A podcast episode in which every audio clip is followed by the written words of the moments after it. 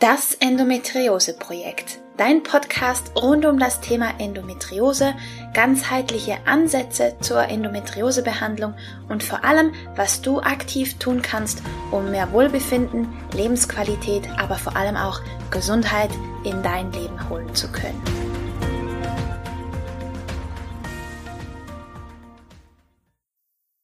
Hallo und herzlich willkommen zu einer weiteren Folge von Das Endometriose Projekt. Schön, dass du eingeschaltet hast. In dieser Folge erwartet dich der zweite Teil des Interviews mit Dr. Dorothee Struck und wir sprechen über Selbstheilung, die fantastischen Selbstheilungskräfte unseres Körpers und was es dazu braucht, um sie zu aktivieren, warum ein Zukunftsbild so wichtig ist und wie wir die selbsterfüllende Prophezeiung für uns selber nutzen können. Und wir sprechen über das Steckenpferd von Dorothee Struck, über das Thema Kinderwunsch und ganz zum Schluss sprechen wir auch noch über das Thema Inkontinenz, beides extrem wichtige Themen und ich bin mir sicher, dass du ganz viel für dich mitnehmen kannst, denn Dorothee platzt schier vor Humor, Weisheit und Wissen und all das findest du in diesem Interview und ich bin ganz gespannt, was du für dich mitnimmst. Also spanne ich dich gar nicht mehr lange auf die Folter, sondern wünsche dir einfach ganz viel Spaß mit dem zweiten Teil des Interviews mit Dorothee Struck diese Idee, wenn ich einmal sündige, dann ist gleich alles kaputt, das stimmt nicht. Es gibt keine Strichliste irgendwo im Endo-Himmel und wenn wir zu häufig gegessen haben, werden wir da rausgekickt und ewiges Fegefeuer oder so. Das ist ein großartiges Bild, das muss ich mir merken. ja, ja, zum Glück, zum Glück. Ja. Ja. Und auch unser Körper ist, ist sehr viel netter und freundlicher mit uns, als, als wir ganz oft das Gefühl haben, der kann ganz viel wegstecken und tolerieren, vor allem wenn er in 80 Prozent der Fällen ja das Gute von uns kriegt. Der Körper kann nicht nur ganz viel tolerieren, der kann auch ganz viel reparieren und heilen machen. Ja. Albert Schweitzer hat mal so schön gesagt, das wäre ein großes Betriebsgeheimnis der Ärzte. 70 Prozent wären Selbstheilung und ein kluger Arzt tut möglichst wenig, was den Patienten stört, während der Körper sich selber repariert. Ja.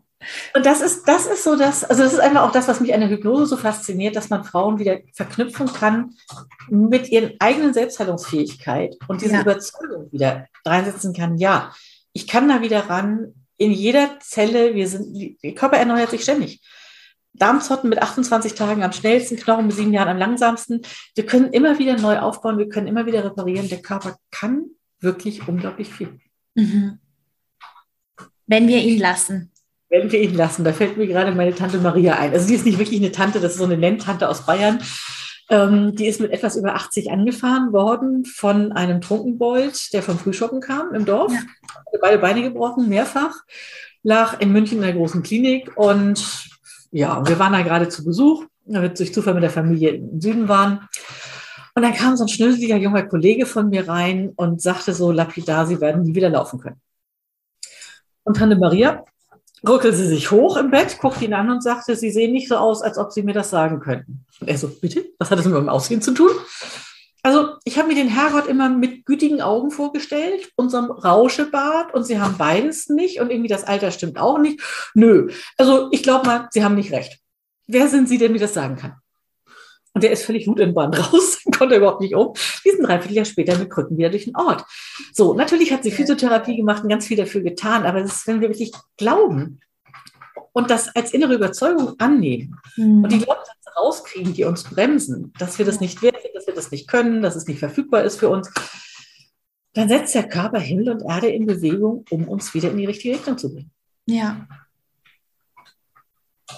Ja, oh, ich kriege gar Gänsehaut. Voll schön. Absolut, ja. Hast du bei, nach, bei deiner jahrelangen Erfahrung und auch aus der Hypnose, gibt es da neben dem, dem Grenzthema und ich bin nicht gut genug, gibt es da noch andere ich sage jetzt mal, Persönlichkeitsmerkmale oder, oder Themen, die sich so ein bisschen überschnitten haben, die sich einfach immer wieder zeigen? In der analytischen Hypnose, abgesehen von diesen beiden Sachen, ist es total individuell. Es ist wirklich okay. sowas von individuell, was da rauskommt. Ja.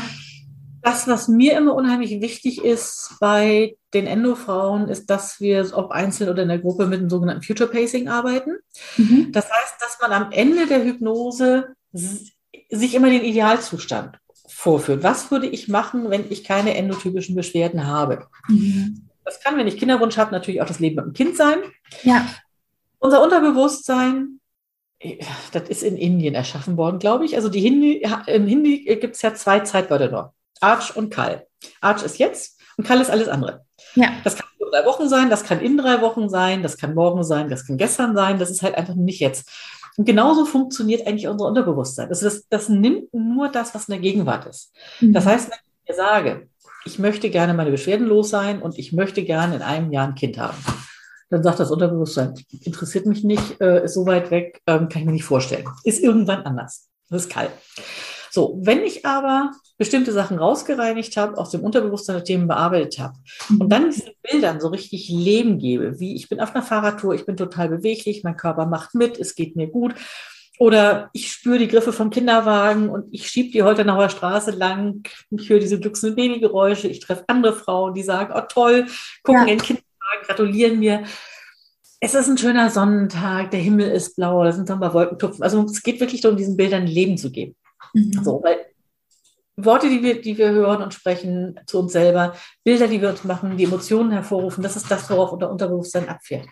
Und wenn wir das regelmäßig wiederholen, so, und mir ist es immer ganz wichtig, dass die Frauen die Hypnosen dann mehrfach anhören. So, also nicht den Teil, den negativen, den macht man nur einmal, aber den positiven, das schleift sich ein und irgendwann sagt das Unterbewusstsein, ja cool, das kaufe ich, da will ich hin.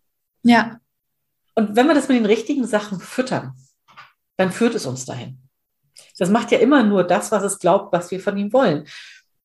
Und im Negativen, wenn wir immer nur denken, oh Gott, ich will einmal Rezidiv vermeiden, Rezidiv vermeiden, Rezidiv vermeiden, das ist auch so eine der Grundregeln des Geistes, das versteht keine Verneinung. Das heißt, es wird mhm. Rezidiv, Rezidiv, Rezidiv. Äh, das heißt, ich gehe nicht in dieses, ich will etwas vermeiden, sondern ich tue mir was Gutes und ich baue diese Bilder auf, wie lebe ich. Mhm. Wenn das kein Problem ist, wenn ich das Kind, was ich mir so gewünscht habe, dann gekommen ist, was mache ich mit dem? Gehe ich mit dem in den Tierpark?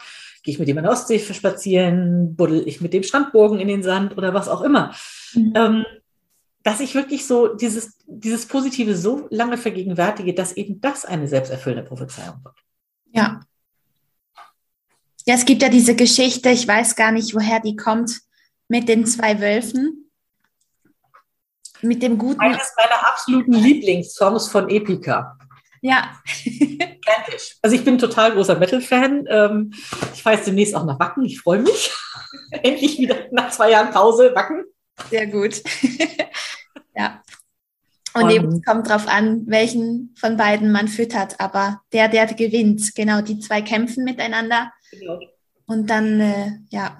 Der dunkle und der weiße Wolf, der böse genau. und der gute Wolf. Und es fragte der Enkel den, den Opa, welcher Wolf gewinnt.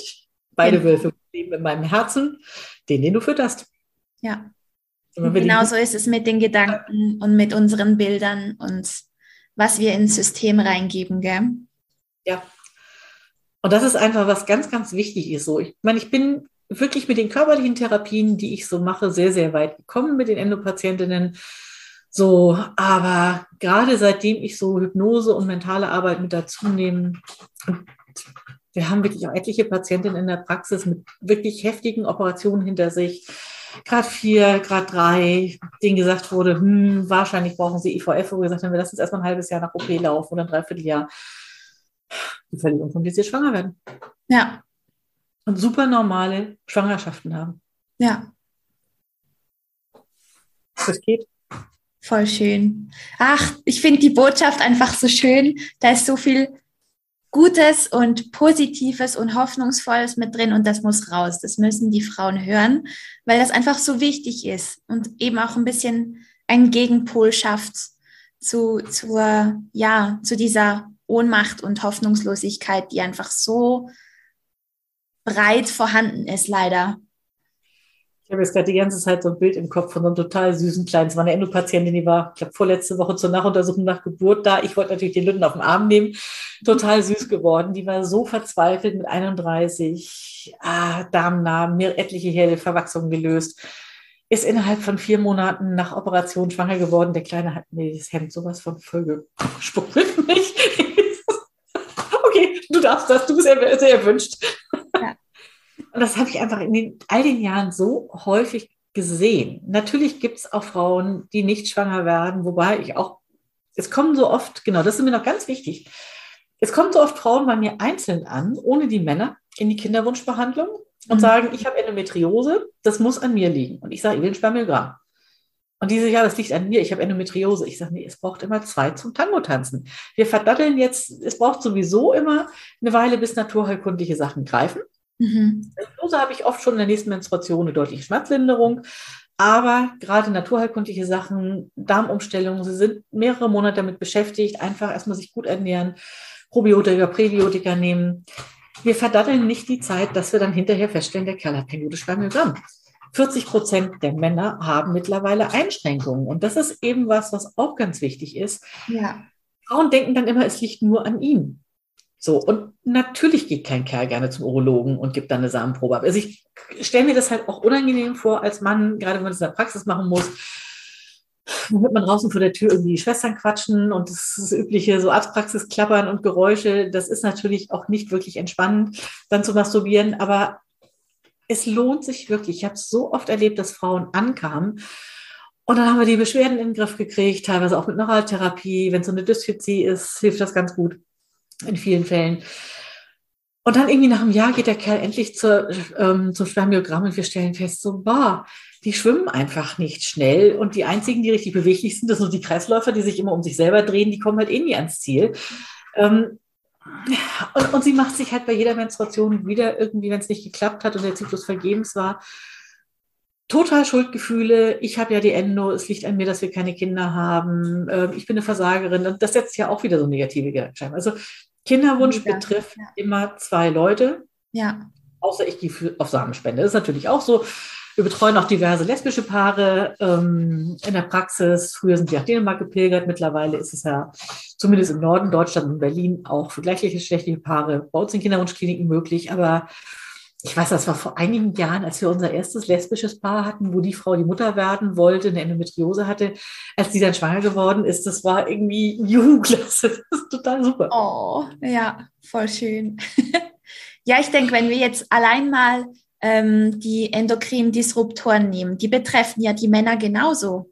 Also ja. warum, warum sollte das nur die Fruchtbarkeit der Frau beeinflussen? Das wirkt ja bei den Männern genauso. Und das ist ja nur ein Faktor von vielen, genauso wie bei uns Frauen. Natürlich. Also Küche aufräumen, die Plastikdosen entsorgen, ja. hilft ihm. Genau. So. Und wirklich zu gucken, ähm, ich meine, wenn Männer rauchen, ist nicht nur speziell bei Endometriose, wir haben diese Strangbrüche in der DNS, in den Spermien. Das heißt, die Wahrscheinlichkeit ist mehr als doppelt so hoch, dass die Frau eine Fehlgeburt hat. Wahnsinn. So, das ist halt echt heftig. Und ich hatte vor einer Weile, das war, das war echt mal so ein tragischer Fall. Die Dame war um die 40 rum, ist dreimal relativ kurz hintereinander schwanger geworden vom gleichen Kind, Mann, ähm, dreimal, also von ihrem Ehemann. Dreimal eine frühe Fehlgeburt, so immer um die achte Woche rum. Und also er roch echt immer wie so ein alter Aschenbecher. Und dann habe ich ihn auf den Pott gesetzt und dann sagte der, guckt mich an und sagt, nö, also wenn ich, bevor ich aufs Rauchen verzichte, dann habe ich lieber kein Kind. Wow. Holla, die Waldfee. Die beiden sind auch nie wieder bei mir in der Praxis gewesen. Ähm, das ist halt einfach total bitter. Aber wir wissen das einfach, dass zum Beispiel Rauchen oder regelmäßiger Alkoholkonsum, also jeden Tag zwei Bier bei einem Mann, es ist nicht so, wenn er am Wochenende mal zwei, drei Bier trinkt, stört mich das gar nicht. Aber dieses regelmäßige Gepichelnde, wie viele Männer kommen abends von der Arbeit und brauchen erstmal zwei Bier zum Runterkommen? Mhm. So, und das mindert einfach die Wahrscheinlichkeit, lebenden Nachkommen zu zeugen um 25 Prozent. Ausrufezeichen. Ja. So, und mein Gott, wenn sie schwanger ist, kann er wieder das ganze Bier trinken, wie er will, aber ähm, ist es nicht möglich, da mal ein paar Monate drauf zu verzichten? So ein Kinderwunsch betrifft wirklich immer zwei und die müssen miteinander reden. Ja. Was wollen wir? wie wollen wir, also wir nehmen bei uns auch halt die Männer mit auf in die Praxis, wenn die ein schlechtes Spermiogramm haben und gucken auch erstmal, was ist bei dem schlecht. Wenn bei dem die Darmflora Gotten schlecht ist, werden von werden mehrfach Männer mit einem Reizdarm, mhm. Wo sie dann auch sagte, Mensch, du hast fünf bis sieben Mal Durchfall am Tag. Ich rede seit Monaten auf ihm rum, dass er mal zum Arzt gehen soll, aber er geht ja nicht. Ähm, dann gucken wir einfach nach, was ist da im Darm los, weil dann kann der sich so biologisch ernähren, wie er will. Es rutscht halt alles irgendwie durch, wenn er ständig Durchfälle hat. So. Oder ja. wo ist einfach der Stress im Beruf? Wir wissen einfach, Stress verbraucht bestimmte Mikronährstoffe stärker, die haben höheren Bedarf. Kann man doch einfach mal ein Mikronährstoffprofil machen, gucken, was fehlt dem jungen Mann und das Lustigste war vor etlichen Jahren einer der ersten, die wir mit aufgenommen haben. Sie hatte keine Endo, bei ihr war alles bestens in Ordnung und er hatte einfach ähm, ja, wenige Spermien und sehr langsame. Ja. So, dann haben wir geguckt und ach, er ernährte sich einfach gut. Eine Firmenkantine, die alles tot kocht irgendwie. Ansonsten viel im Außendienst, das heißt mal Bratwurst, Pommes von der Tanke. Da ist kein Selen drin, da ist kein Zink drin, da ist kein gar nichts drin. Ja. Dann gibt es halt so diese Gießkannenpräparate in der Apotheke, wo von allen ein bisschen was drin ist an Nährstoffen, aber eben auch nicht genug. Da ist meistens so 50 Mikrogramm Selen drin. Wenn Sie einen echten Mangel haben, ist das ein Tropfen auf dem heißen Stein.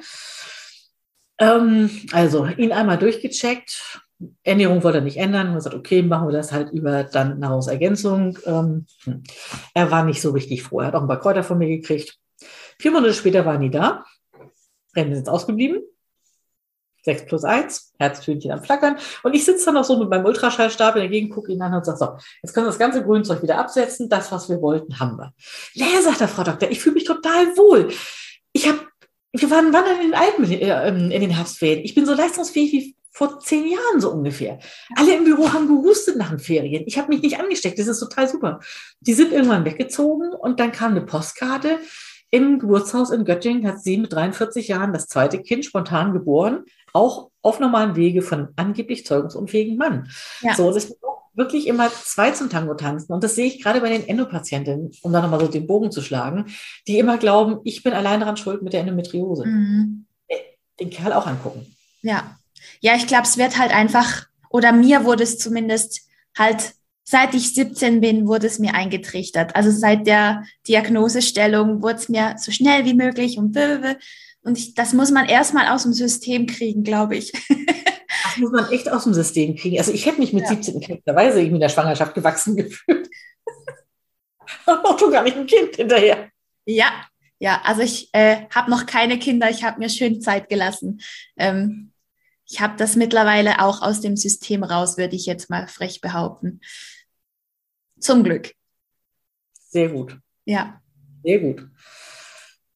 Also wir haben Patientinnen erlebt, die mit 43 trotz Zustand nach Riesenendo-OP ungeplant schwanger waren. Ja. Also, Einmal ohne Verhütung reicht manchmal. Das ist alles, was es braucht, habe ich gehört. Ja. genau. In manchen Fällen. Genau. Sehr cool. Also da war so viel dabei, Dorothee. Ähm, der Wahnsinn. Ich glaube, ich möchte das einfach so stehen lassen, weil das einfach so wunderschön war. Und jetzt hätte ich noch ähm, zwei Abschlussfragen an dich. Die sind wahrscheinlich sehr einfach für dich, aber ich frage sie trotzdem. Ähm, wofür brennst du? Dafür, dass Kinder auf eine gute Art und Weise auf die Welt kommen. Hm. Also ich bin im tiefsten Herzen einfach Geburtshelferin. Ich bin nach zehn Jahren aus der Klinik raus, aus verschiedenen Gründen, auch weil ich Schlafstörungen hatte durch die ganzen Nacht- und Wochenendarbeiten und also meine Kinderwunschtherapie ist vom Kinderwunsch bis zum ersten Geburtstag des Kindes. Also die Frauen sind, außer sie wollen mich halt nicht mehr ähm, erst los, wenn das Kind anfängt zu laufen und Zähne im Mund hat. Die ersten. Ähm, also es geht auch da, denke ich, wie schon immer Hypnosetherapie gemacht. Ich denke immer vom Endpunkt aus. Mhm. Von dem Kind, was auf dem Arm bei den Eltern ist. Ähm, und ich finde es einfach auch so natürlich. Also warum soll ich, gut, klar, die Kinderwunschkliniken, die darauf spezialisiert sind, die ihre Labore haben, die arbeiten ganz anders. So, Schwangerschaftstest positiv, vielleicht noch einen Ultraschall und dann raus damit und die sehen die Frauen nie wieder. Und ich finde einfach gerade so dieses Sehen, wie die Kinder dann ins Leben kommen, wie Familie entsteht, ist total spannend. Und wir haben meine Kollegen, die noch in der Geburtshilfe tätig sind, die lästern immer und sagen, na gut, du bist zwar nicht mehr hier aktiv im Nachtdienst, aber jetzt bist du halt der Zulieferbetrieb. so, und das ist eigentlich, also mein Job ist, Kinder auf diese Welt zu bringen und das so natürlich wie möglich, so gesund wie möglich und wenn es nicht natürlich geht, ja, dann gibt es doch so viele tolle Dinge aus der modernen Schulmedizin.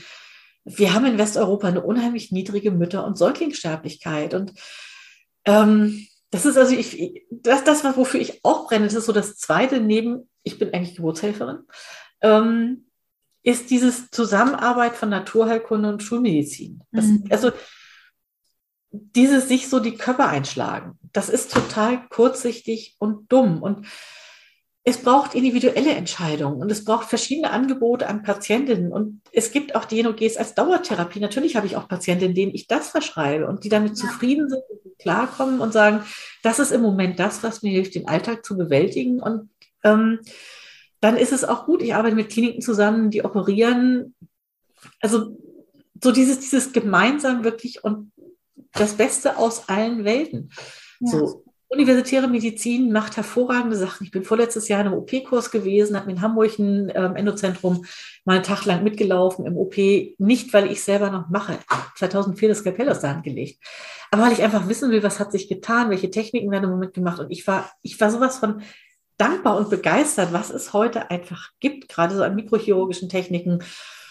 Das ist ein Traum. Da haben wir in den 90ern, als ich angefangen habe, also wirklich nicht, nicht mal von träumen können. Mhm. So, ähm, wie man bestimmte Sachen auch rekonstruieren kann, wiederherstellen kann. Medikamente können toll sein, Naturheilkunde können toll sein. Es ist immer die Frage, was braucht diese Frau, was möchte diese Frau, was geht, was geht nicht.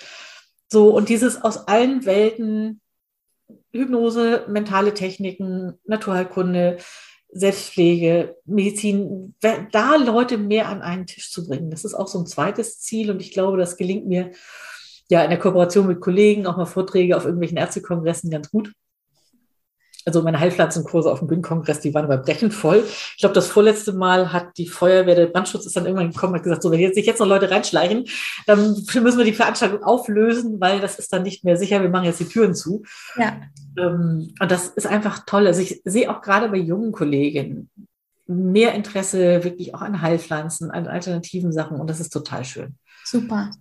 So, also in den 90ern durfte ich ja gar nicht sagen, also gerade während Uni-Zeiten, dass ich halt nebenher irgendwie Heilpflanzen und Homöopathie lerne. So, ähm, geht irgendwie gar nicht. Gut, chinesische Medizin war dann noch so einigermaßen akzeptiert.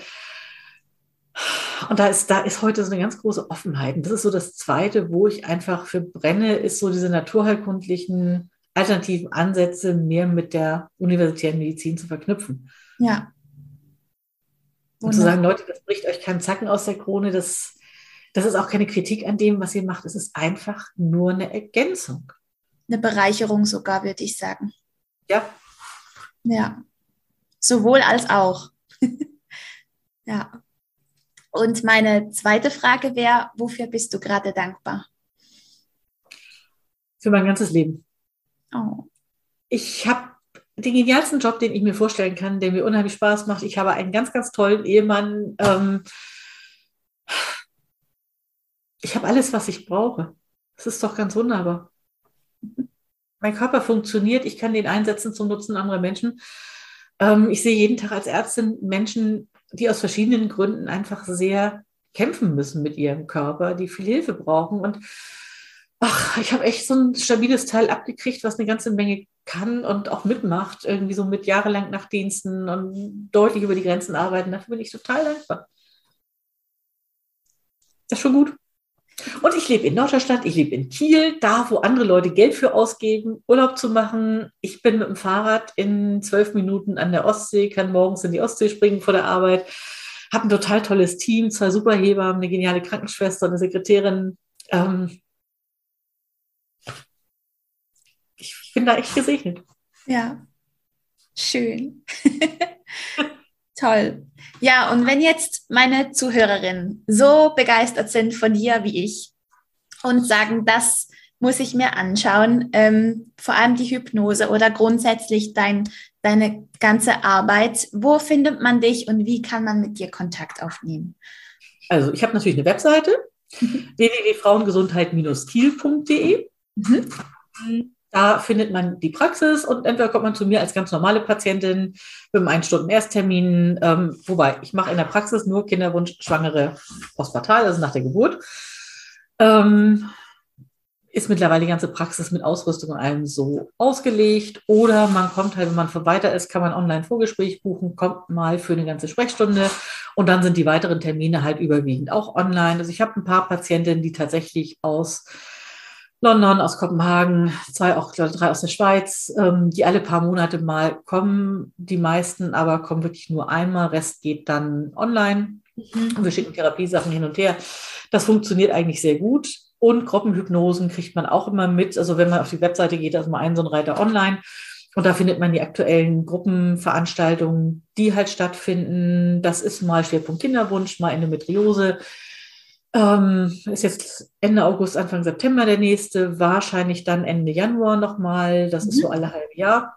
Und für Einzelsitzungen Hypnose online, beziehungsweise für eine Online-Betreuung, kann man mich auch immer haben, sofern ich halt Zeit habe in der Praxis. Im Zweifelsfalle einfach mal eine Mail an die Praxis schreiben, sagen, hier, ich habe das und das Problem. Ähm, außerhalb der Praxis online arbeite ich halt auch ohne Kinderwunsch. Das heißt, wenn jemand sagt, Mensch, ich will unbedingt mal gucken, gibt es da irgendwas, was hinter der Endometriose steckt? Ich brauche mal eine analytische Sitzung. Mhm. Ich habe zwar keinen aktuellen Kinderwunsch, aber ich muss einfach mal gucken. Es gibt so eine Technik im RTT, in der Rapid Transformational Therapy, wo man dem dem Teil in mir, was die Krankheit ausdrückt oder der, der die Beschwerden verursacht, der die Krankheit verursacht, die Schwächung des Immunsystems hervorbringt, wo man dem eine Stimme verleihen kann und den fragen kann, ob er eine Funktion oder einen Sinn oder eine Intention in meinem Leben hat. Und da kommen oft hammermäßige Sachen raus, von denen man dann ausgeht, okay, wann hat das angefangen? Wo ist da die Schlüsselszene? Und das ist super spannend und man kommt meistens mit ein bis drei Sitzungen hin, um Dinge aufzuräumen. Das ist einfach, ja, im Zweifelsfall an die Praxis schreiben, wenn ich Zeit habe, Gerne. Ich bin gerne für Leute nützlich. Sehr cool. Das ist hochspannend und ich hoffe, die Frauen, die dich finden wollen, die finden dich ganz bestimmt. Ich verlinke auch alles brav in den Show Notes und äh, dann darfst du noch deine Magie hoffentlich noch vielen Frauen weitergeben. Total gerne. Ja. Du hattest aber noch eine Frage mit der Inkontinenz. Ah, ja, wenn du noch Zeit hast. Nee, ja, im Augenblick habe ich noch Zeit, aber es fiel mir gerade ein. Ja. Das ist diese einen habe ich noch. Einen habe ich noch. Okay, dann schieß mal los. Ähm, Frauen haben ja ganz oft auch Probleme mit, mit Inkontinenz, gerade auch, nicht nur, aber auch bei Endometriose. Wie, was kann man da tun und wie gehst du da mit den, was machst du da mit den Frauen? Was ist möglich? Also die Frage ist erstmal immer, was für eine Inkontinenz. So, die beiden häufigsten Formen der Inkontinenz ähm, sind Stressinkontinenz, das heißt beim Husten, Lachen, Niesen. Mhm. Und da hilft Beckenbodentraining natürlich. Wobei häufig bei Endometriose oft das Ding ist, dass insgesamt das Becken sehr angespannt ist von der Muskulatur und erstmal auch Entspannung gelernt werden muss. Manchmal ist aber das Problem, gerade bei Frauen, die mehrfach operiert sind, dass der Winkel Harnblase zur Harnröhre nicht mehr richtig stimmt.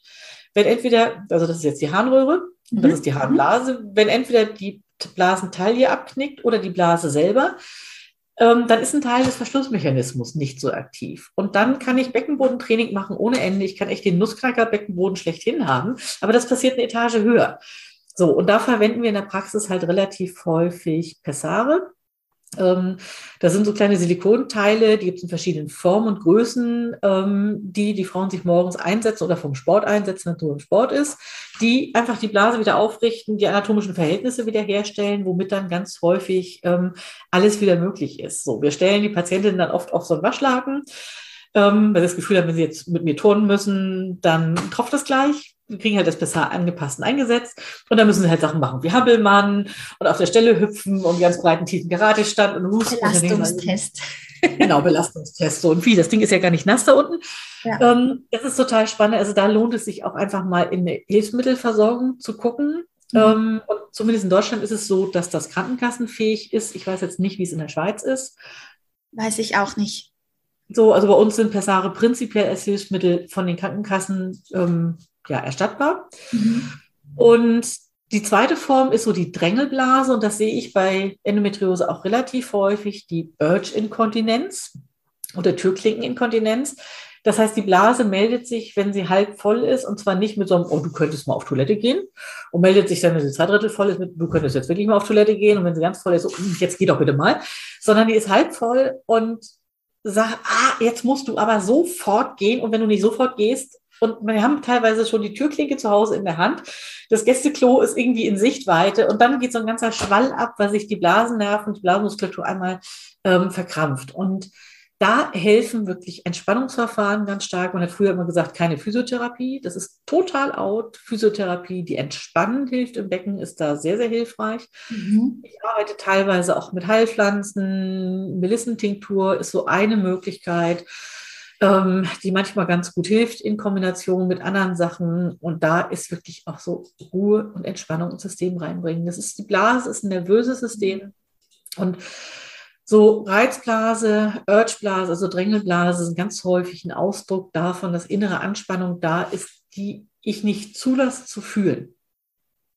Das ist so eines der Dinge, wo ich immer sage, jo, und die Seele sagte zum Körper, mach du mal was, weil auf mich hat sie nicht gehört. Ja.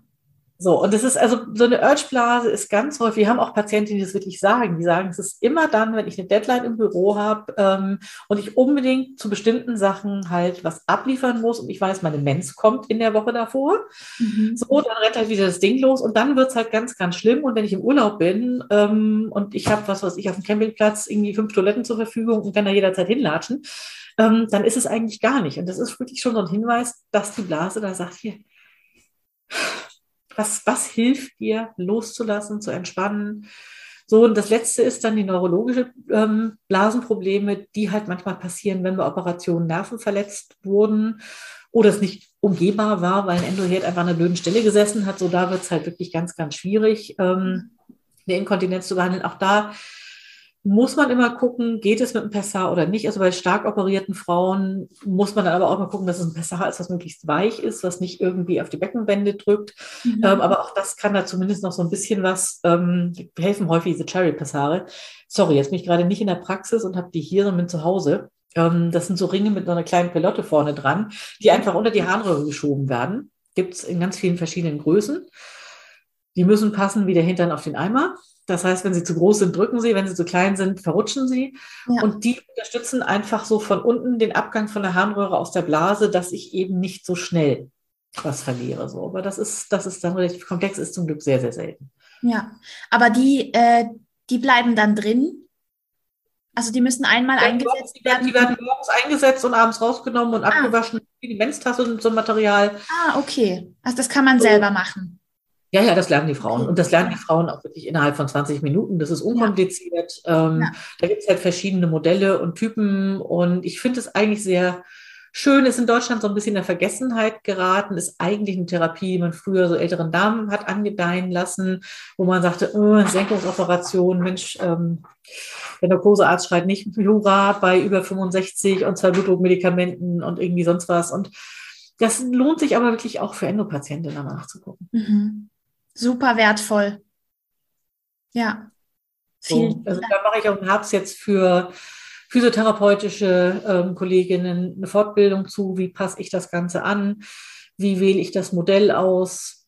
Die haben halt häufig Geburtsvorbereitungskurse gemacht. Also in Deutschland machen das nicht nur die Hebammen, sondern oft auch die Physiotherapeuten. Ja. Und die haben dann natürlich auch den Kontakt zu den Muttis hinterher, die nach der Geburt Schwierigkeiten haben. Mhm. Und es ist eigentlich ja, natürlich, man muss ein bisschen was wissen zum Anpassen, aber es ist wirklich sehr, sehr lohnenswert. Und auch das ist wieder so ein Ding, das haben Frauen dann selber in der Hand und können halt auch irgendwann, wenn was was ich Beckenboden entspannter ist, Beckenbodentraining besser funktioniert, auch sagen, ich nehme es jetzt nur noch beim Sport, ich habe das Problem nur beim Tennis, wenn ich so diese Stockerbewegung mache, dass dann nochmal was abgeht, dann nehme ich es vor. Und ja.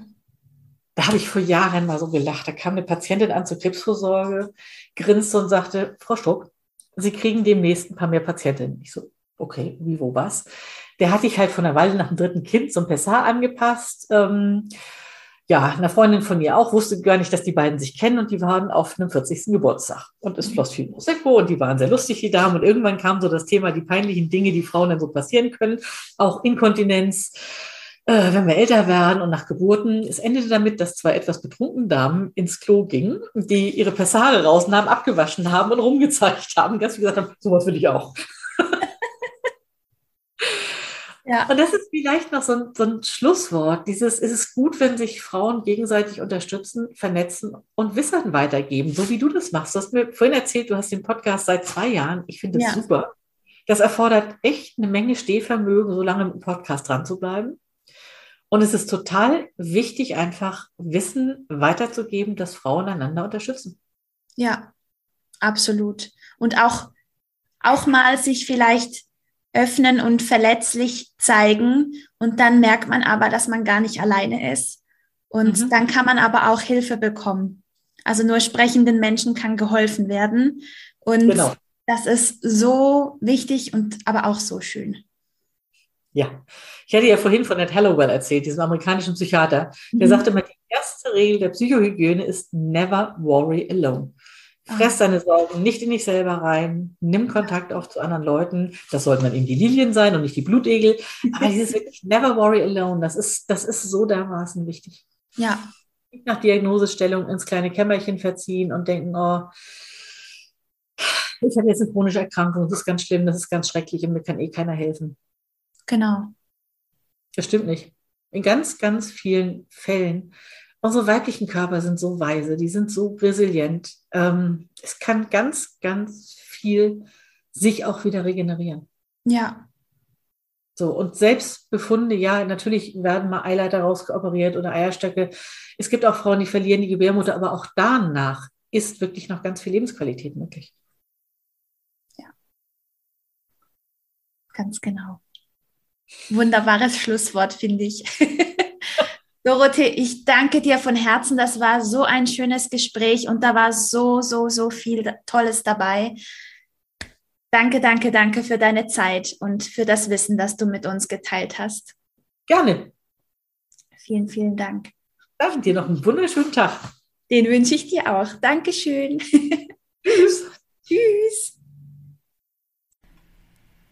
Das war der zweite Teil des Interviews mit Dorothee. Ich würde mich wahnsinnig über dein Feedback freuen, was du für dich mitgenommen hast. Und bitte denk dran an ihr tolles Angebot von der Endometriose-Hypnose-Session, die online am 23. August startet. Das sind drei Termine am 23.8., 30.8. und 6.9. Und sie bietet übrigens Rabatte an für Menschen mit Schwerbehindertenausweis und Menschen, die in Ausbildung sind bzw. studieren.